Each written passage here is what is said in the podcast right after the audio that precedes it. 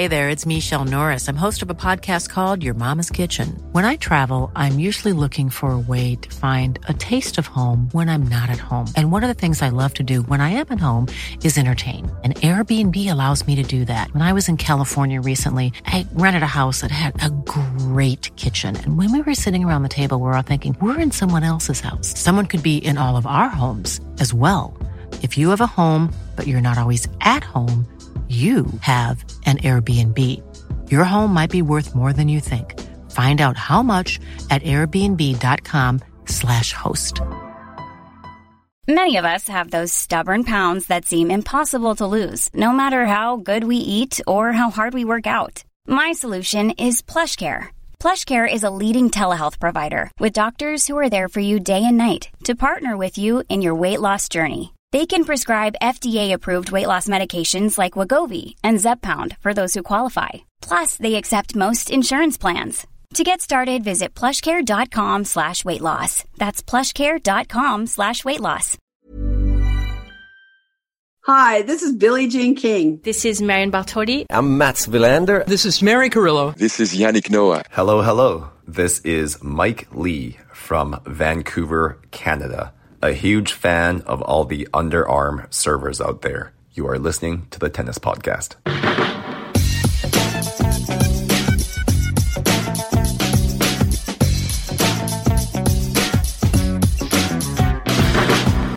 Well, hello, folks, and welcome to your penultimate tennis podcast of 2021. A particular hello to Mike Lee, who you heard uh, assisting with our intro there. Mike is going to be guest editing today's show, or actually, in fact, has guest edited today's show. He has selected from your submissions uh, some listener questions and he's put his own in there as well.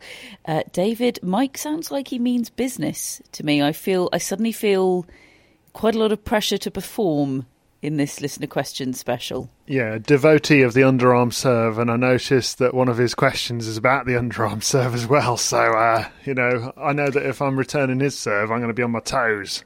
He's he's worried that the underarm serve. I don't I don't want to spoiler anything for later in the show, but he's worried that the underarm serve um, is a is a flash in the pan trend and not here to stay. Um, so hopefully, hopefully spoiler alert, we can provide assurances for you, Mike, later in the show. Um, yes, it's our penultimate show of 2021. Listener questions. We'll be back next week with listener questions.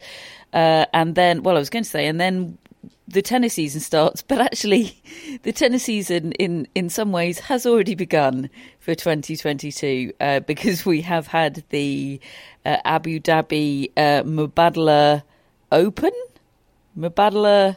Then they the call Mubad- it a World Championships or something. the Mubadala World five people in it. Championships with, with a few people in it, and with poor Emma Raducanu stuck in a in a local uh, hotel uh, in self isolation because she has got COVID. She had to collect her BBC Sports Personality of the Year trophy last night, which had magically appeared in her hotel room.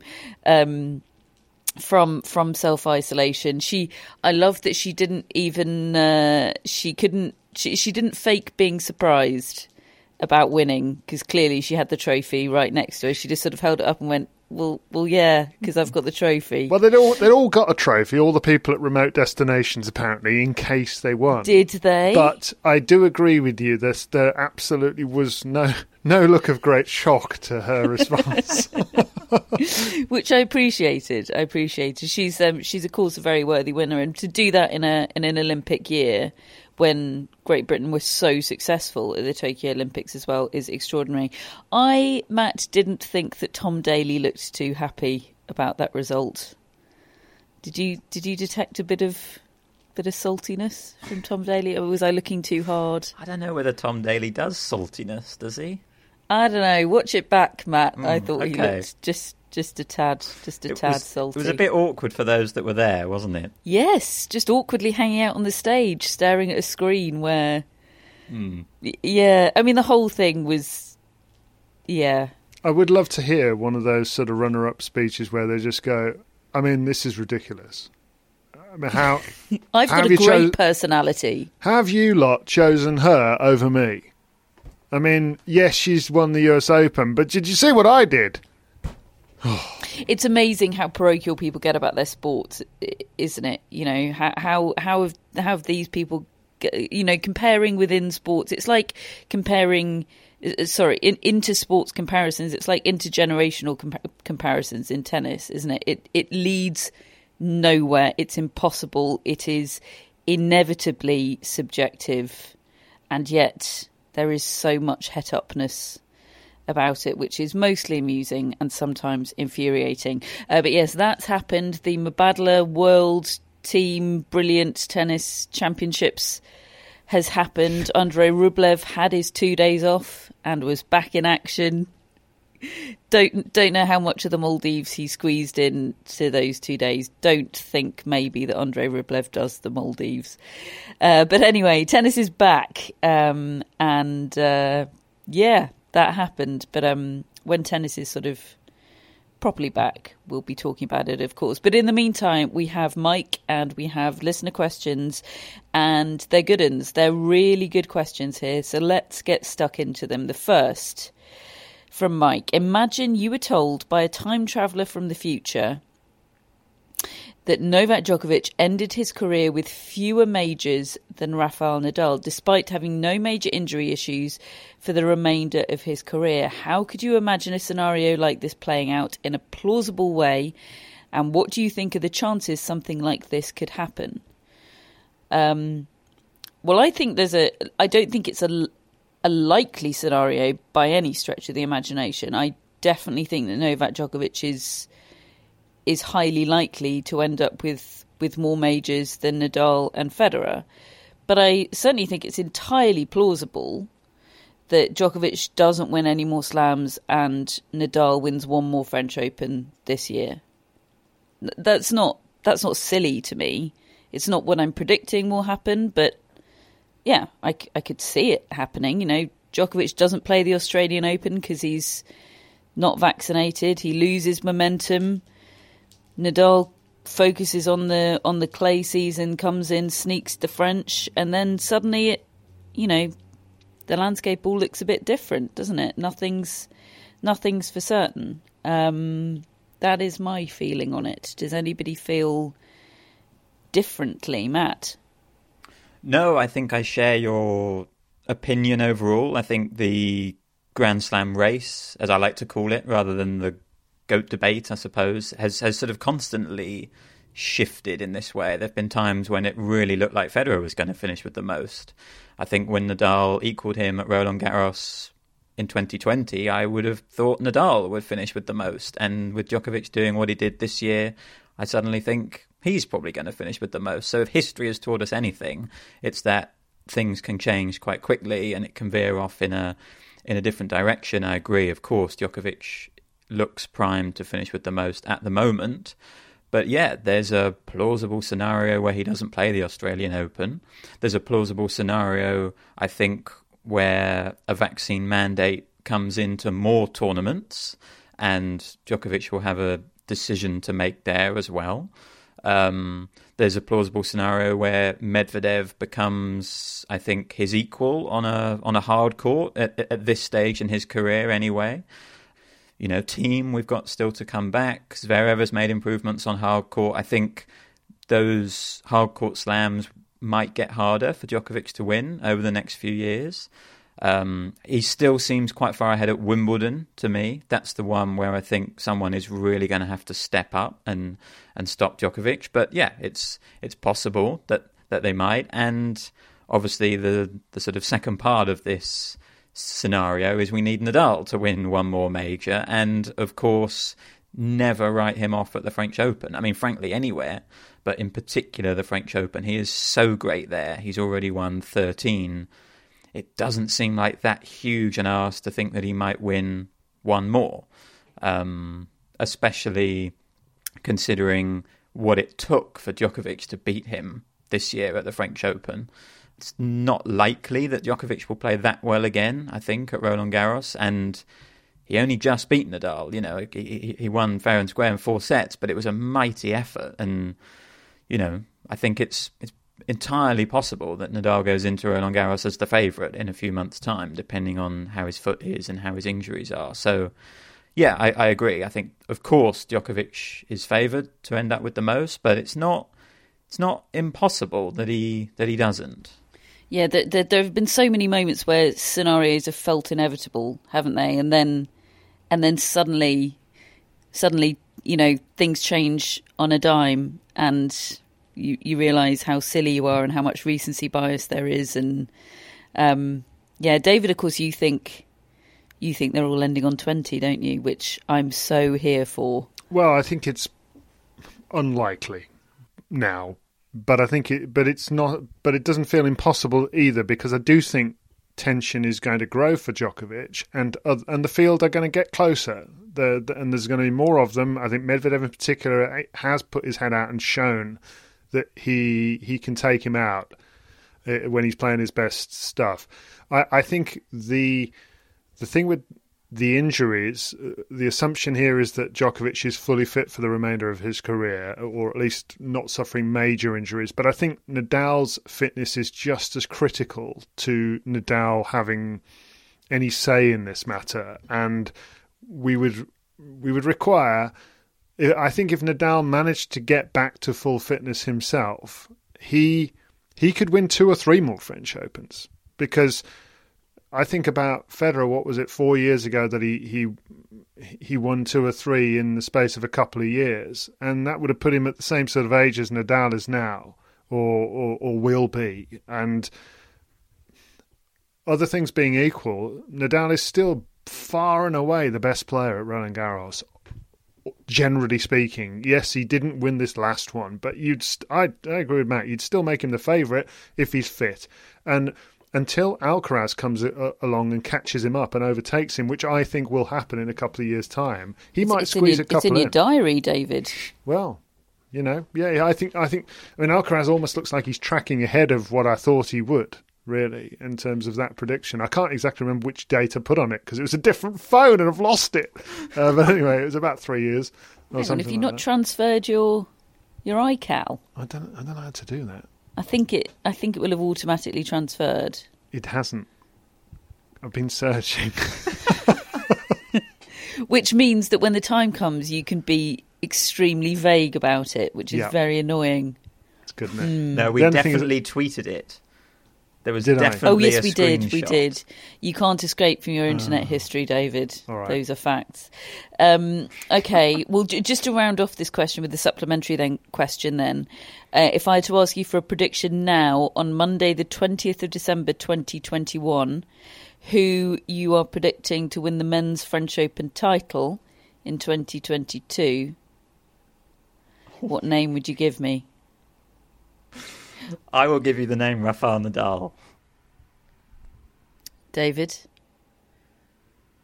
I'm so I- I am so sorry to do this, but but I've done it now. Carlos Alcaraz. Oh my you god! you didn't. Hang on, I feel like about three weeks ago you were saying Casper Ruud was going to win it. No. He's going to lose in the final. Casper Ruud is going to lose in the final to Carlos Alcaraz. Yeah.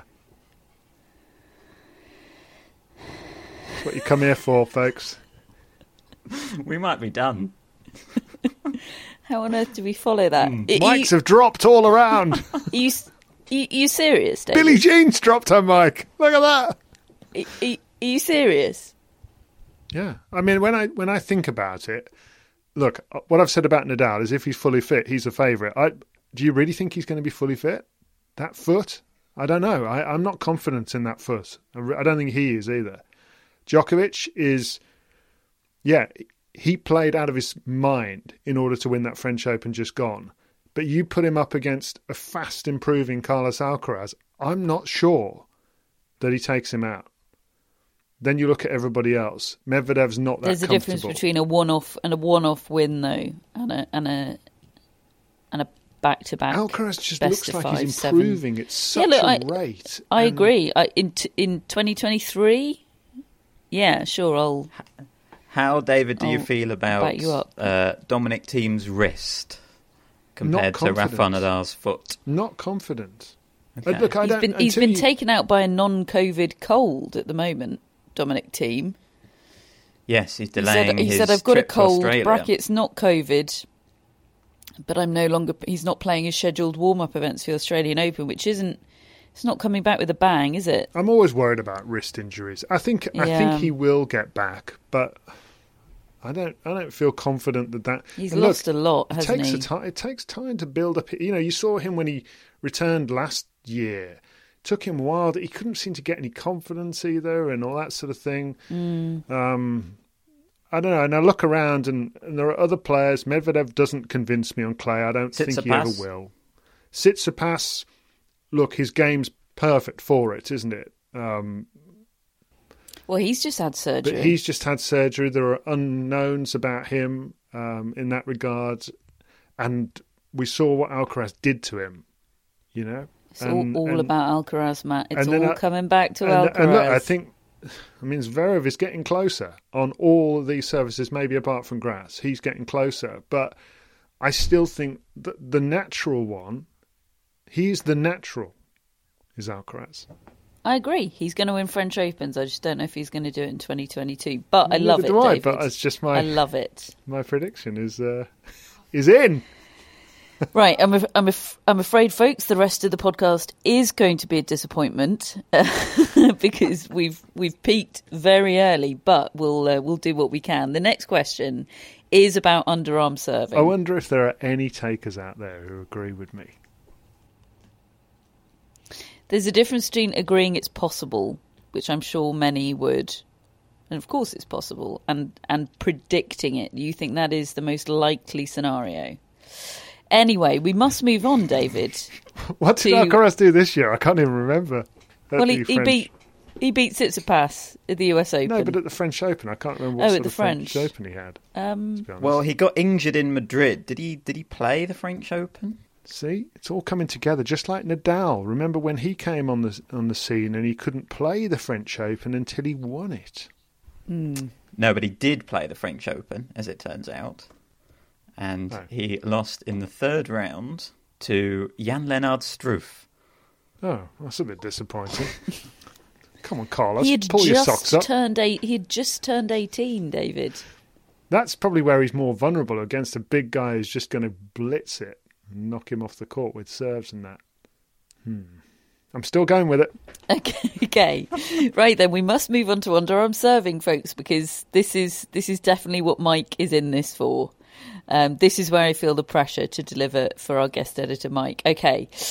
He says, since Michael Chang did his famous underarm serve many years ago, it was barely used in professional tennis. More recently, though, we've seen many of the top players, Medvedev, Bublik, Kyrgios, and even Murray, employ this tactic.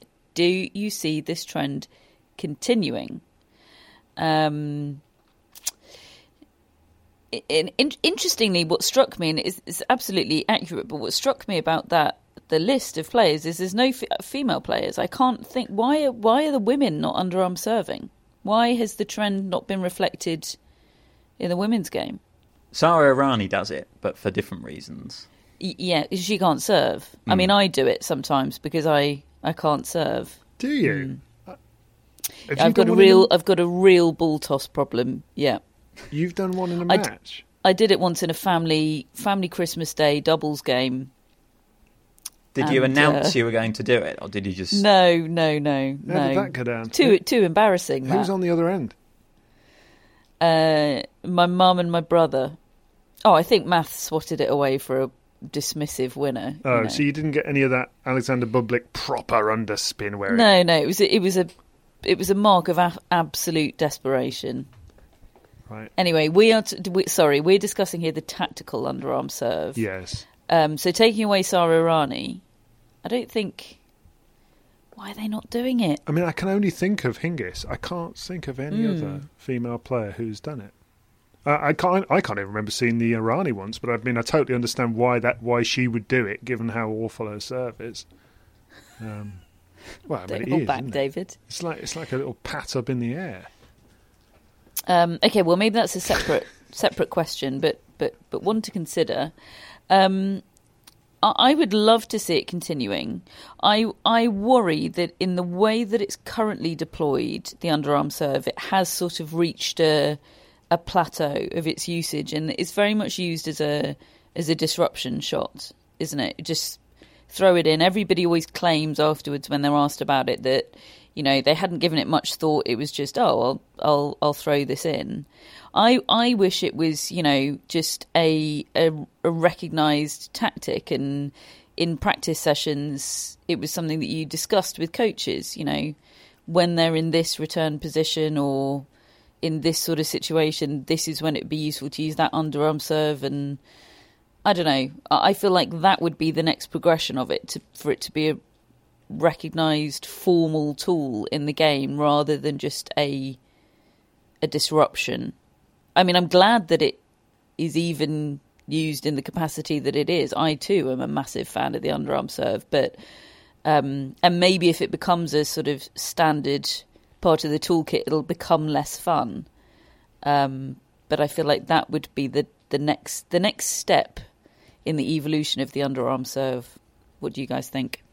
Well, do you agree? I mean, you, you will both know better than me that there was a gap from Michael Chang to now. Is oh, that Oh, fair to say that it that it did basically it was non-existent really? A gap that was filled by most pundits saying they thought it was disrespectful. Okay, And, so and, an, and an assumption that Michael Chang actually only did it because he was cramping. Hmm. Hmm.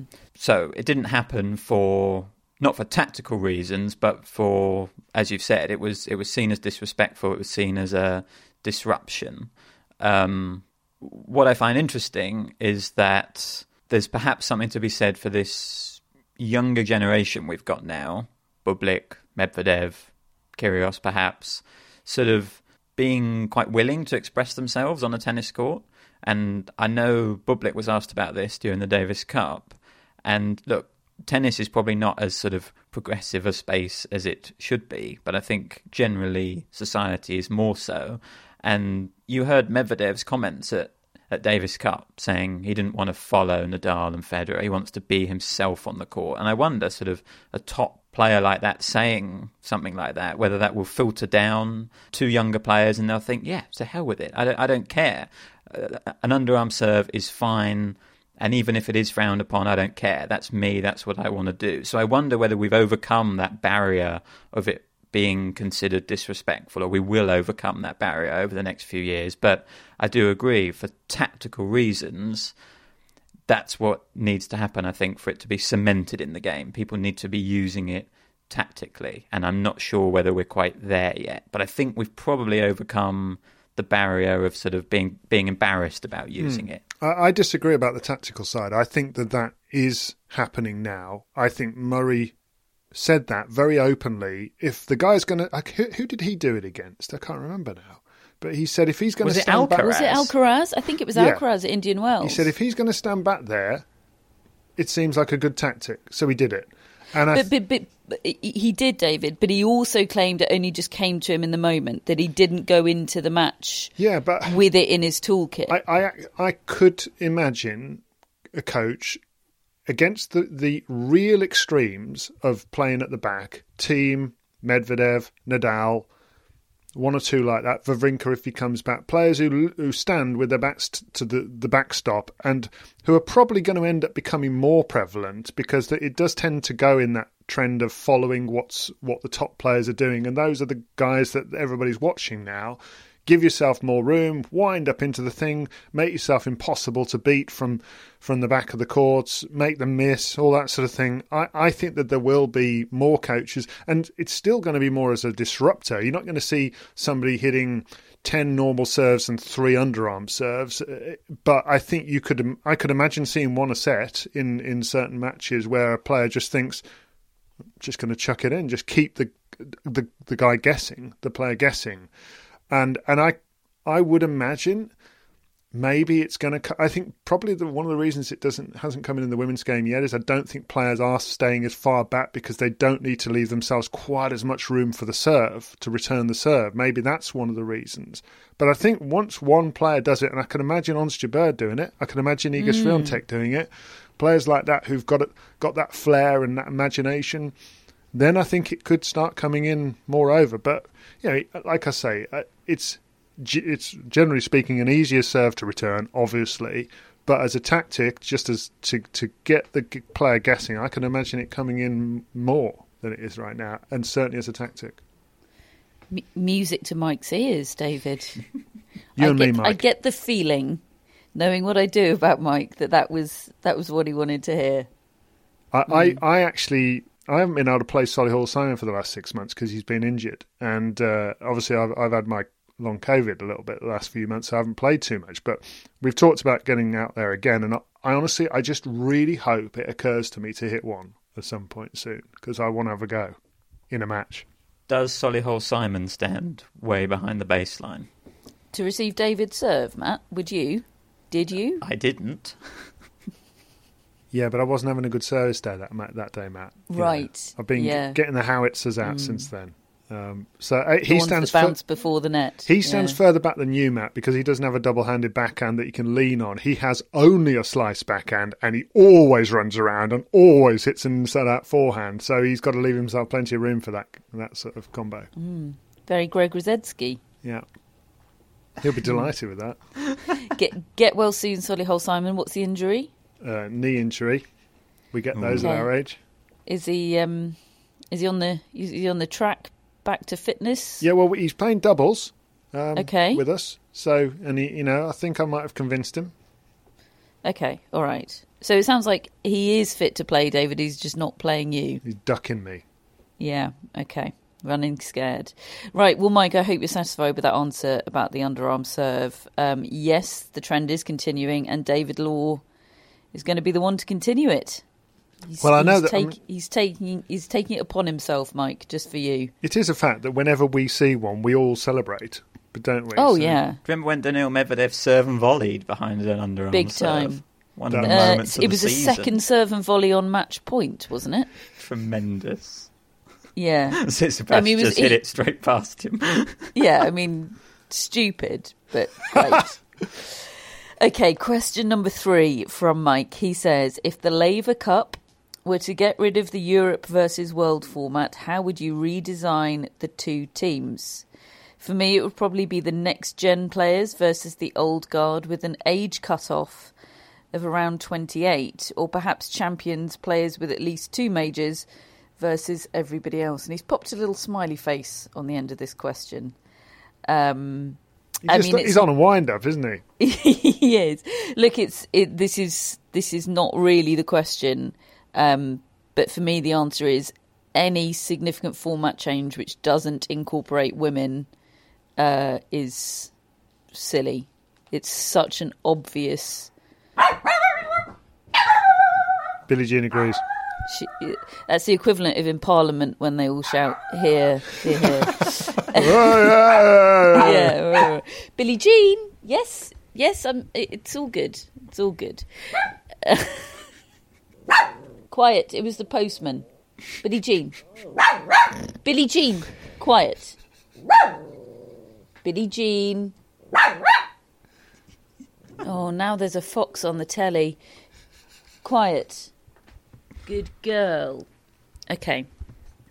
I mean, yes, you could do one of those format changes Mike suggested. Maybe they would be interesting. Um, but why wouldn't you just make it a mixed event and make it a lot better.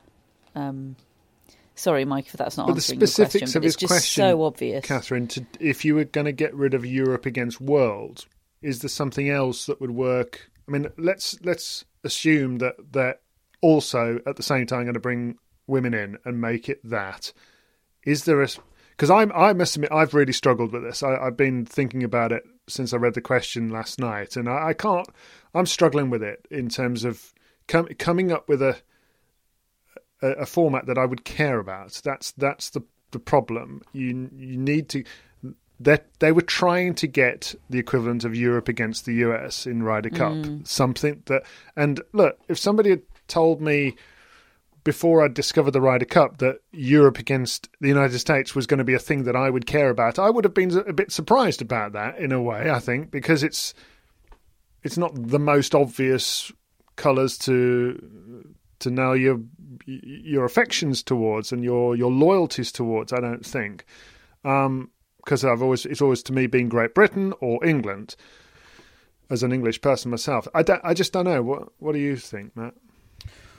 Well, I mean, the Laver Cup has gone down the route of trying to be more and more legitimate in terms of the ATP claiming to count head to heads and getting that designated spot in the calendar and having qualification scenarios, whatever. And I think maybe for the long term, if they do want it to be a Ryder Cup type event, those are the sort of things, the sort of steps they needed to take to make it like that, to sort of solidify its place in the tennis calendar.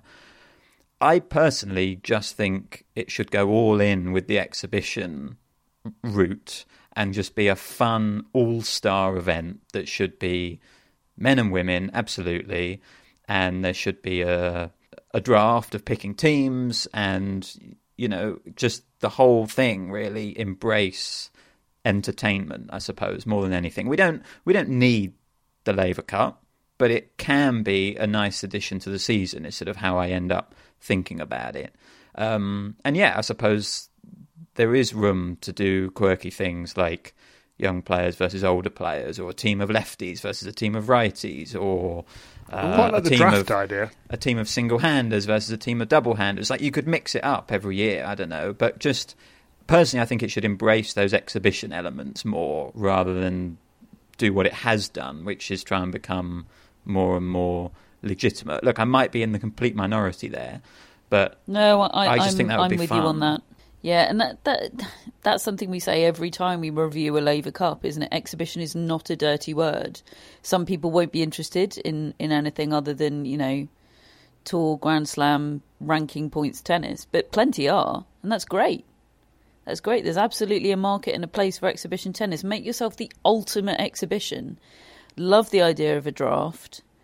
Um, really, really love the idea of a draft. That would be something that could set it apart. Um, yeah, I mean, they, they're not. They're not. I don't think those are bad suggestions, Mike, that you make. I mean, but you've you're gonna you're gonna come up against the issue with the fact that it is um, it's not automatic entry. It's.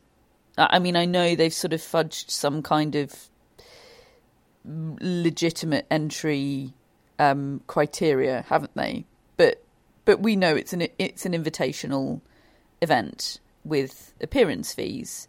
So trying to create that sort of format in in an invitational scenario, next gen versus old guard, where you're going to have all the next gen players absolutely queuing up to play Laver Cup, aren't you? You know, big uh, big check guaranteed, but you know, but but are you are you going to get enough of the you know Djokovic isn't keen on it, is he? If you're going to have old guard, does that work without Djokovic? I'm not sure.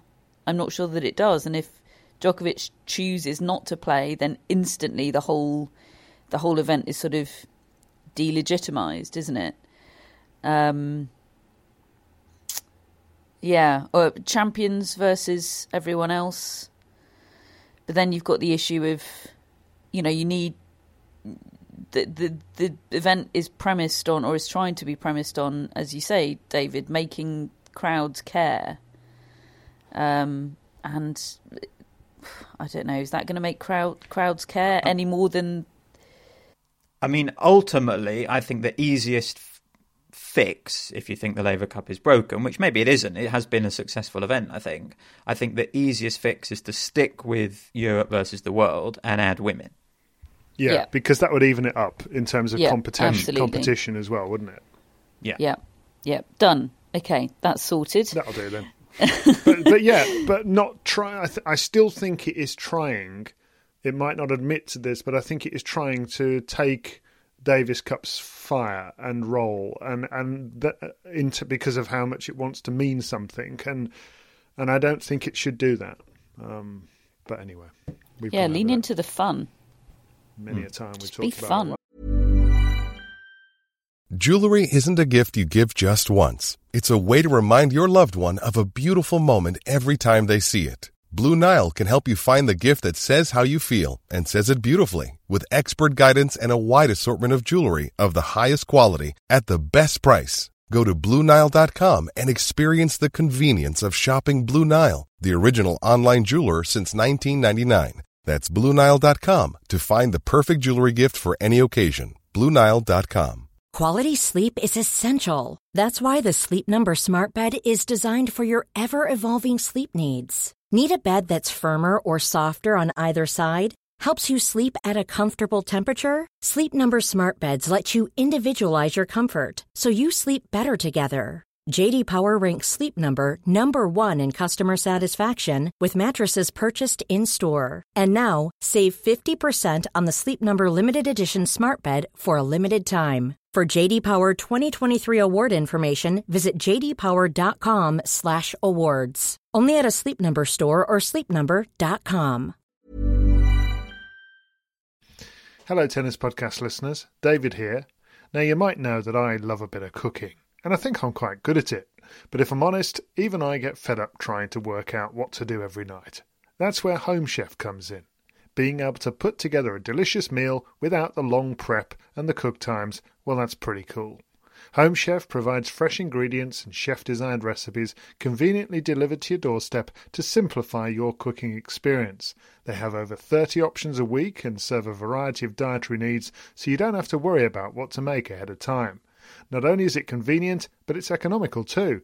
Home Chef customers save an average of $86 per month on groceries.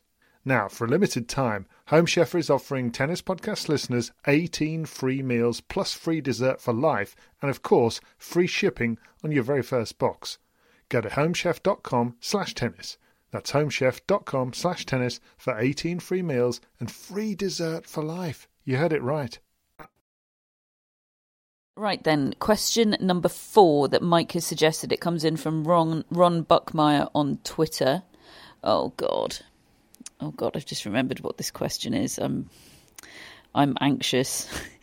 he says, "Can you predict the top five ranked players on the ATP and WTA tours at the end of 2022?" Yes, I can. Carlos Alcaraz, Casper Ruud. I've actually made a late change in the last Off. 48 seconds. Off you go then, David. Yeah. It's over to you. So I've drafted Carlos Alcaraz in based on my spur of the moment Hang on a decision second. that he was going to win. he wasn't even in your top five. No, I suddenly realised that that was slightly flawed, uh, given that he's going to win the French Open in six months' time. So Who I've, you- I've drafted, did he him, replace, drafted him into number four. Who Uh, did he replace? Stefanos Tsitsipas is gone.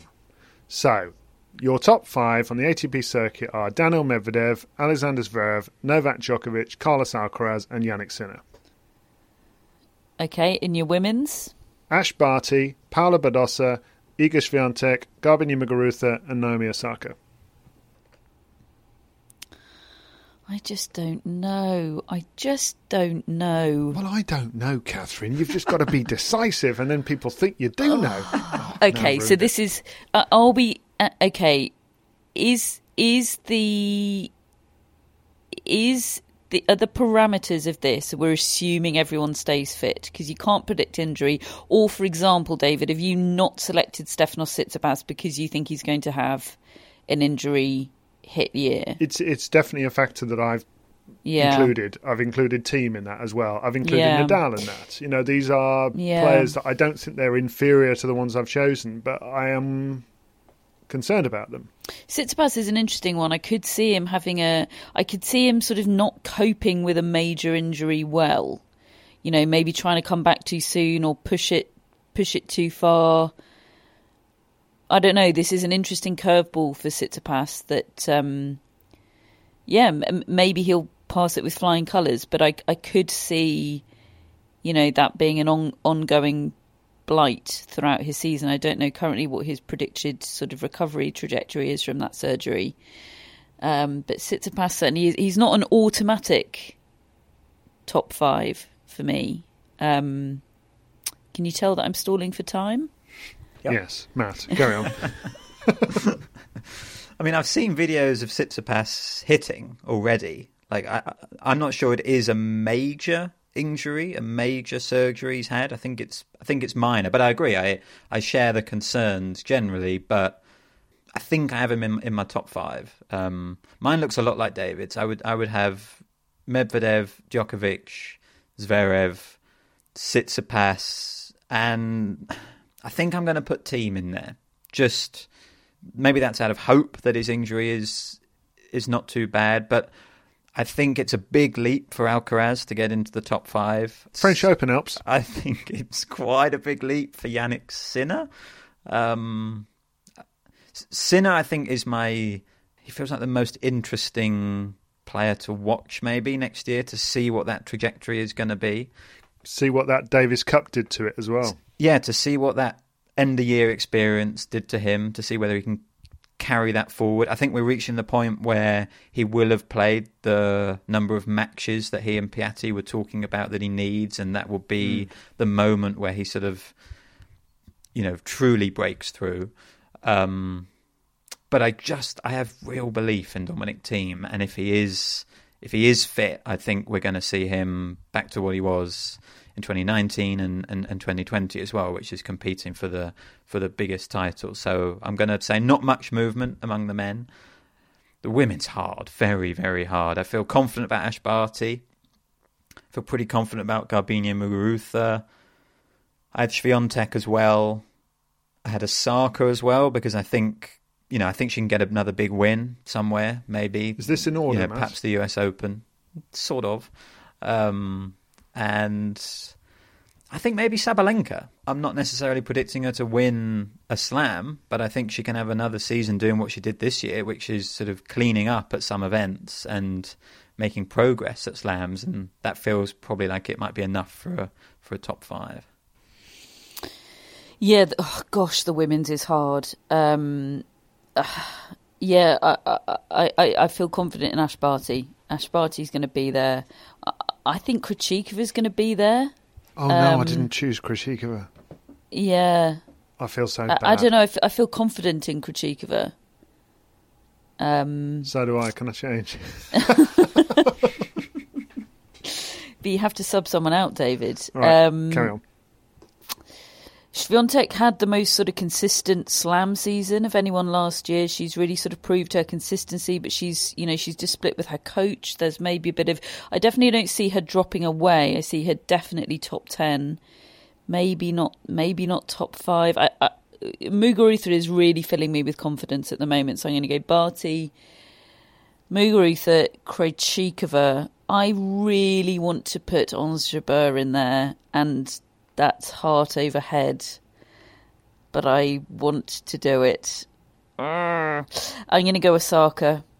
I'm, go, I'm going to go Osaka. So I got one more spot, and do I ill-advisedly give it to to Ons Jabeur, or do I do I? I'm going to go Sabalenka. Sorry, Ons. I'm going to go Sabalenka for the same same reasoning as Matt.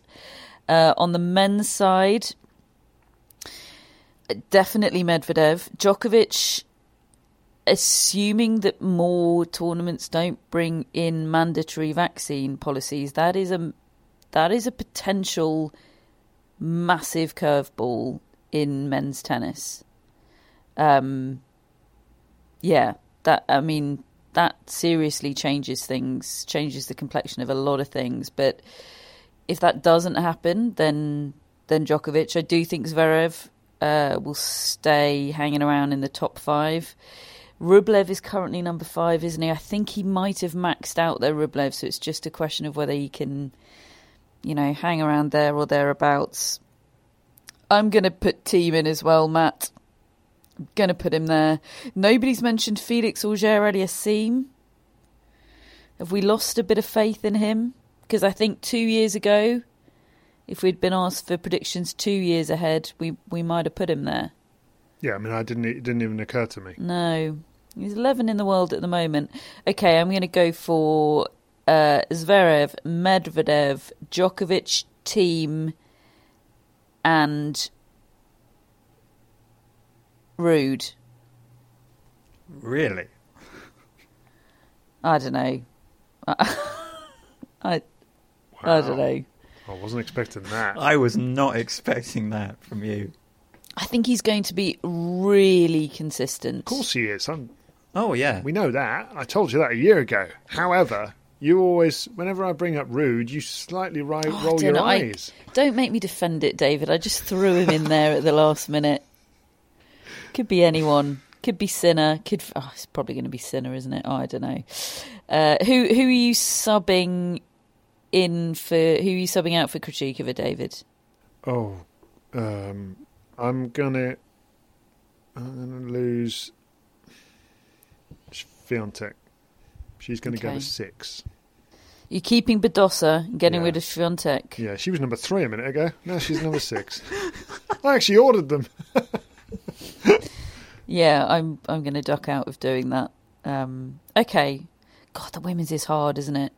It feels like there's about 15 women that deserve to be deserve to be top five. When I, I did the men's first and then went on to the women and trying to pick, because I was doing them in order, I tried to pick number one and I, I was trying to think of a reason that Ash Barty might not finish number one. And I, I mean, aside from the pandemic or maybe grounding her again or something like that, I couldn't think of one. I just think she's the best all round player right now. And, uh, but everybody else, I mean, I could have put 15 players in the top five, really, and made cases for. And so, yeah. Paula Badosa is to some degree, I just, I really like her game and I like the trajectory and the way she's hmm. embracing everything. And I don't think, feel like there's, there's a lot of recent disappointment that is going to derail her. But who knows how she will move on in the sort of second season syndrome kind of thing of trying to back it up now. She's made this big breakthrough. Will she be okay with the next stage? Unknowns. Hmm. Okay. Okay, well, look, forward to having that played back to us in a year's time and feeling silly. Thanks very much, Mike. um, we have time, I think, for one more question. Uh, Mike has selected this from City Dweller Country Dreamer on Instagram. And he, she, or they say, I'd love to know how David does live commentary on the radio, how Catherine just comes up with stuff to say on live TV. Can you two discuss your non podcast jobs in more depth? And for Matt, can we hear more about his stat gathering and what he hopes to do in addition to the podcast later in life? Who's going first? You, David, Oh, you right. spoke up. Okay. Uh, well, how do I do live commentary on the radio? I don't really know. Um, I, I remember when I first started, I did my first ever go at it um, in my wife's apartment watching an old recording of Goran Ivanisevic against Pat Rafter in the 2001 Wimbledon final. And I just had a go uh, and just tried to describe it. And I found it ever so difficult.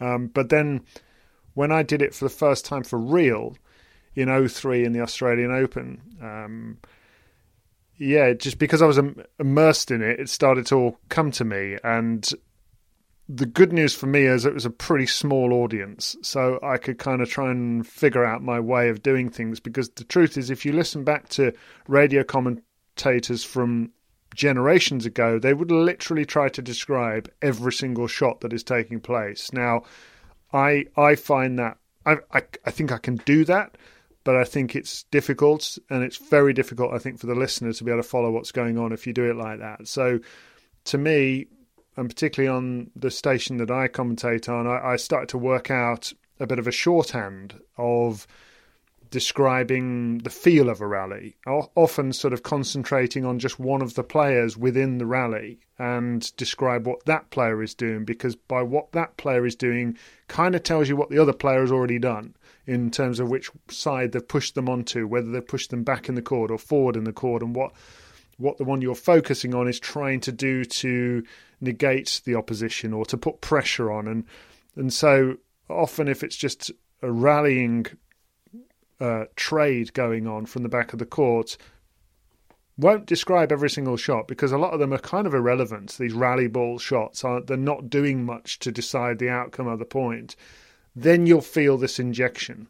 Somebody's hit it deeper or shorter or really gone after it and injected some pace and, and is attacking the net and you can you you adapt accordingly. So I suppose the pace of a rally and the feel and the the volume that I'm speaking at will depend on on just where they are in that rally at any given time. Um, and then using in the good times, the pre-pandemic and hopefully post-pandemic times, using the crowd, using the sound of the crowd to determine the volume that I'm speaking at and the excitement levels and the speed with which I am delivering uh, a commentary. Um, and often as a big exclamation mark to a winning shot, try to get that winning shot description in just before the crowd realizes it's the end of the point, and then they will be the exclamation point to let you know what it was actually like in the stadium. Um, so, apart from that, it's chat between the points, talking points, a bit like we're doing on the podcast right now. Um,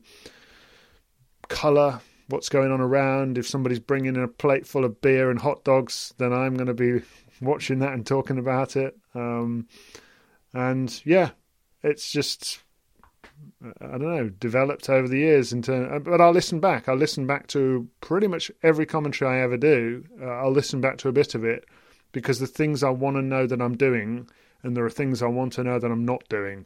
And when I hear the ones that I don't want to be hearing, I have to correct it because there's some things that I do that really irritate me. And so uh, I've learnt that if you listen back to it, you can self correct.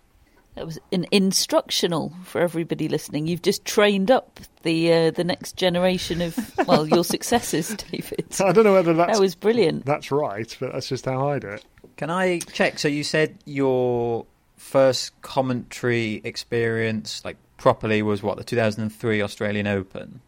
Yeah. So how did how did you end up doing commentary? Were you there in a in another capacity, and they got you on as a commentator as well, or did they just say you're a commentator? Like, how did that go? Yeah, is it is it a bit like the pole vault, David? How, like, how do you do it for the first time? just sink or swim.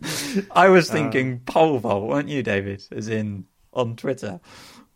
Yes, the pole vault. I was absolutely thinking that, Matt. Mm. uh, yeah, I think. Um, I mean, I, I, went out there um, and just sort of paid my own way to go out there on the understanding that I might have a chance. They were just launching this station on uh, on on BBC Radio to, for more commentaries on a digital service, and they'd said, you know, we're just trying to build this thing, and if they knew I was interested in in it, and that I had all these contacts and whatever within tennis through my previous jobs, and if I was out there, then they would give me a chance to have a go, and so I did that, and uh, I I remember the first match that I ever did was Mark Philippoussis against Paradorn Srichaphan uh, in the night session in the Australian Open. And it was an incredible match, five sets.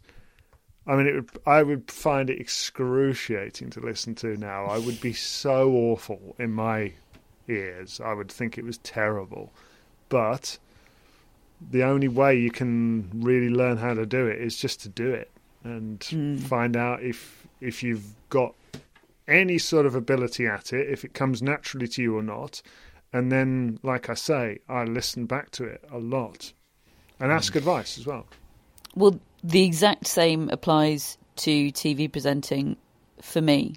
I, I, I didn't know I could do it until I did it. I I had no idea. There's no way of replicating the scenario of you know that red light going on um, and the pressure being on you and people talking in your ear. There's not really any way to replicate that um, in in other areas of life. So, um, you know, there's there's two distinct things with with my role. There's the sort of there's the real mechanics of TV, TV presenting, delivering links. almost always without an auto cue. Uh, I mean, I I prefer without an auto cue personally. But anyway, there's delivering links. There's knowing which camera to look at, knowing how to look at the camera, following the directions in in your ear. Um, yeah, yeah, very various different skills that accompany all of those all of those things. And then there's the you know what's referenced specifically in this question is um, how does Catherine just come up with stuff to say on live TV? Well, for me that's the easy bit because of the podcast. You know, I find I find my job, my day job, it's it's easiest when I just feel like it's the podcast and we're just getting stuck into chat and I'm just I'm asking the guest guest questions because I'm interested to know the answer. That's when the job's easy. It's just sitting and chatting about something that I love with experts on the subject. What could be better? Um, and goodness me, the I mean, I feel sorry for people that have to have to sort of be thrown into that sink or, sink or swim situation without sort of years and years of podcasting experience behind them because it's you know it's like I it's like I was in training for it. Um, it's the absolute perfect preparation, and quite often, you know, during the slams when we're doing daily podcasts, I can. I mean, I'm totally giving away uh, trade secrets here, but I can just replicate replicate chats that we've had, you know, 12 hours before on the podcast, and I can bring them bring them to the TV. It's like it's like having a superpower doing this podcast um, in terms of my my TV presenting. So yeah, there's sort of two distinct parts of the job, and the just chatting about tennis. That's the that's the easiest bit, I think. Um, chatting about tennis whilst you know remembering to to every now and then glance at the right camera and having having one eye on the link that's coming up and having someone counting down in your in your ear and following a running order and all of that that's when that's when sort of different skills come into play but just knowing what questions to ask well generally speaking I ask what I'm interested to know because first and foremost foremost I'm a I'm a tennis fan and that's the that's the angle I tried to come at it with. Um, now, Matt, we can't put this any off any longer. Have to come to you. The questions for you were: Can we hear more about your stat gathering and what you hope to do in addition to the podcast in later life? This feels very small time now compared to live TV presenting and commentating on the radio. Well, no, they've asked about you. You can, you know, you can cover your whole future life in this answer, yes, Matt. True. Um, I mean, mm. I think in terms of stats, I sort of think of them as as facts. Really, I've always had a brain for wanting to just know sports facts, and I've been good at absorbing sports facts. And I think that's the key. I just get an idea, a, a spark for something I'm interested in, and then just go with it. And the truth is, I don't have any access to more data than anyone listening to this podcast now. You know, I've, I've got maybe a few email addresses at the WTA or the ATP or the, or the ITF, people who do have access to databases, and sometimes I use them to help me. But most of the time, I do it on my own. You know, it's a lot of just looking through old drawers and um, player records. You've just you just got to have the patience and the will to do that, really, um, yourself. Um, in terms of beyond the podcast, God, what a what a horrible thought. Um, let's go with Let's go in addition no, to the podcast. The question that's was in addition to the podcast, yes, Matt. That's what it says. Okay. Um, I'd like to explore writing more, you know, long form, I suppose. I sort of get to give my opinions on here, I get to give match reports on here, and that's that's the way I like to consume sort of that quick instant tennis um, content, I suppose. I, I, love it doing it on here on, in podcast form. Um, but I like long form writing. I like reading long form writing and getting into a topic and speaking to people about it, constructing it. I would love to do more of that. Um, I get a lot of pleasure out of a finished written piece of work. I always have. Um, and, you know, maybe that would develop into writing a book one day. That would be that would be the sort of ultimate aim, I think. But I'm aware that you can just say I want to write a book. There's a lot more to it than that. But I'd like to have a go. I think I would regret later in life if I've not attempted to write a book. I'd read well, it. I want to. I, want to read your book, Matt. Yes, so no pressure, but you're you're definitely definitely doing that. Um, wow, gosh, how interesting! I have learned how to uh, commentate on Grand Slam finals and and aspire to be an author. I've just listened to a sort of tutorial. Brilliant. Um, what a what a great selection of questions. Uh, thank you to everybody that sent them in, uh, and thank you in particular to Mike Lee, our guest editor for the week. Uh, next week's episode is also a listener question special, and um, it's a good job it is because honestly we had so many great questions come in. You've done us proud, as you always do. So we'll be back with another one next week. Thank you to Mike for this week. Um, yeah, top notch selection of questions. and uh, as you can tell, we're with you on uh, being fans of the underarm serve. Um, we are, of course, as we will always be from now on, um, still uh, open to new friends of the tennis podcast. It's it's your way of getting more from us as a podcast. You can uh, access the Friends of the Te- Tennis Podcast dedicated feed, which already features a brand new podcast called My First Wimbledon, featuring the uh, the story of how I destroyed my parents' home with accompanying photos. Um, and there are six podcasts from our archive on there as well. Um, Friends also get several new shows before the Australian Open begins, including two new editions of Tennis Relived, which we're planning at the moment. Um, so, if you want to become a friend to get access to the extra pods, to to lend your help and support to everything that we do, including the well over 100 free podcasts that we'll be producing in 2022, then become a friend of the Tennis Podcast. Um, the link is in the show notes um, and across all of our platforms as well. Uh, our, third, uh, first podcast on the main tennis podcast feed in 2022 will be our season preview on January the 3rd. But of course, as I say, we'll be back before that with one more listener question special next week. Uh, important last business. We have a mascot this week. Uh, it is Georgie, a Whippet Lurcher Cross, uh, who turns three on Christmas Eve. Uh, she's owned by Beth, and she was rescued from a shelter in Belfast, and she now lives in Edinburgh. And honestly, she's she's so gorgeous. There's a picture of her on the beach here, and she's the exact same colour as the sand, and she just looks just so happy. Uh, they're gorgeous dogs, well, whippets and lurchers, but um, yeah, she's absolutely gorgeous. Gorgeous. They've got such characterful faces. Uh, there's one here of her in what looks like a Christmas hat, uh, but with leopard mm. leopard print uh, trim, which which is just marvelous. Uh, well done, Georgie, and well done, Beth, for owning Georgie. Um, we have our own mascots, Scouser Mousel, Rogue, and Zeus. We have Billie Jean King and Alana that sponsor Billie Jean. And of course, we have Chris Albert Lee, our executive producer and top bloke. Thanks for listening. Thanks for supporting us via Friends of the Tennis Podcast. We'll be back with one more of these listener question specials next week.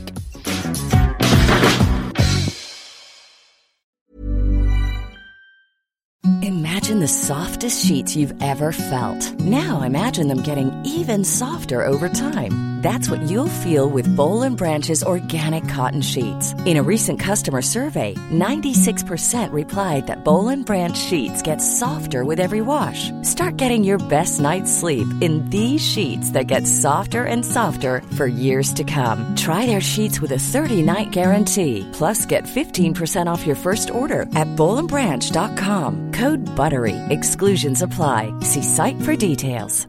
Mom deserves the best, and there's no better place to shop for Mother's Day than Whole Foods Market. They're your destination for unbeatable savings, from premium gifts to show-stopping flowers and irresistible desserts. Start by saving 33% with Prime on all body care and candles. Then get a 15-stem bunch of tulips for just $9.99 each with Prime. Round out Mom's menu with festive rosé, irresistible berry chantilly cake, and more special treats. Come celebrate Mother's Day at Whole Foods Market.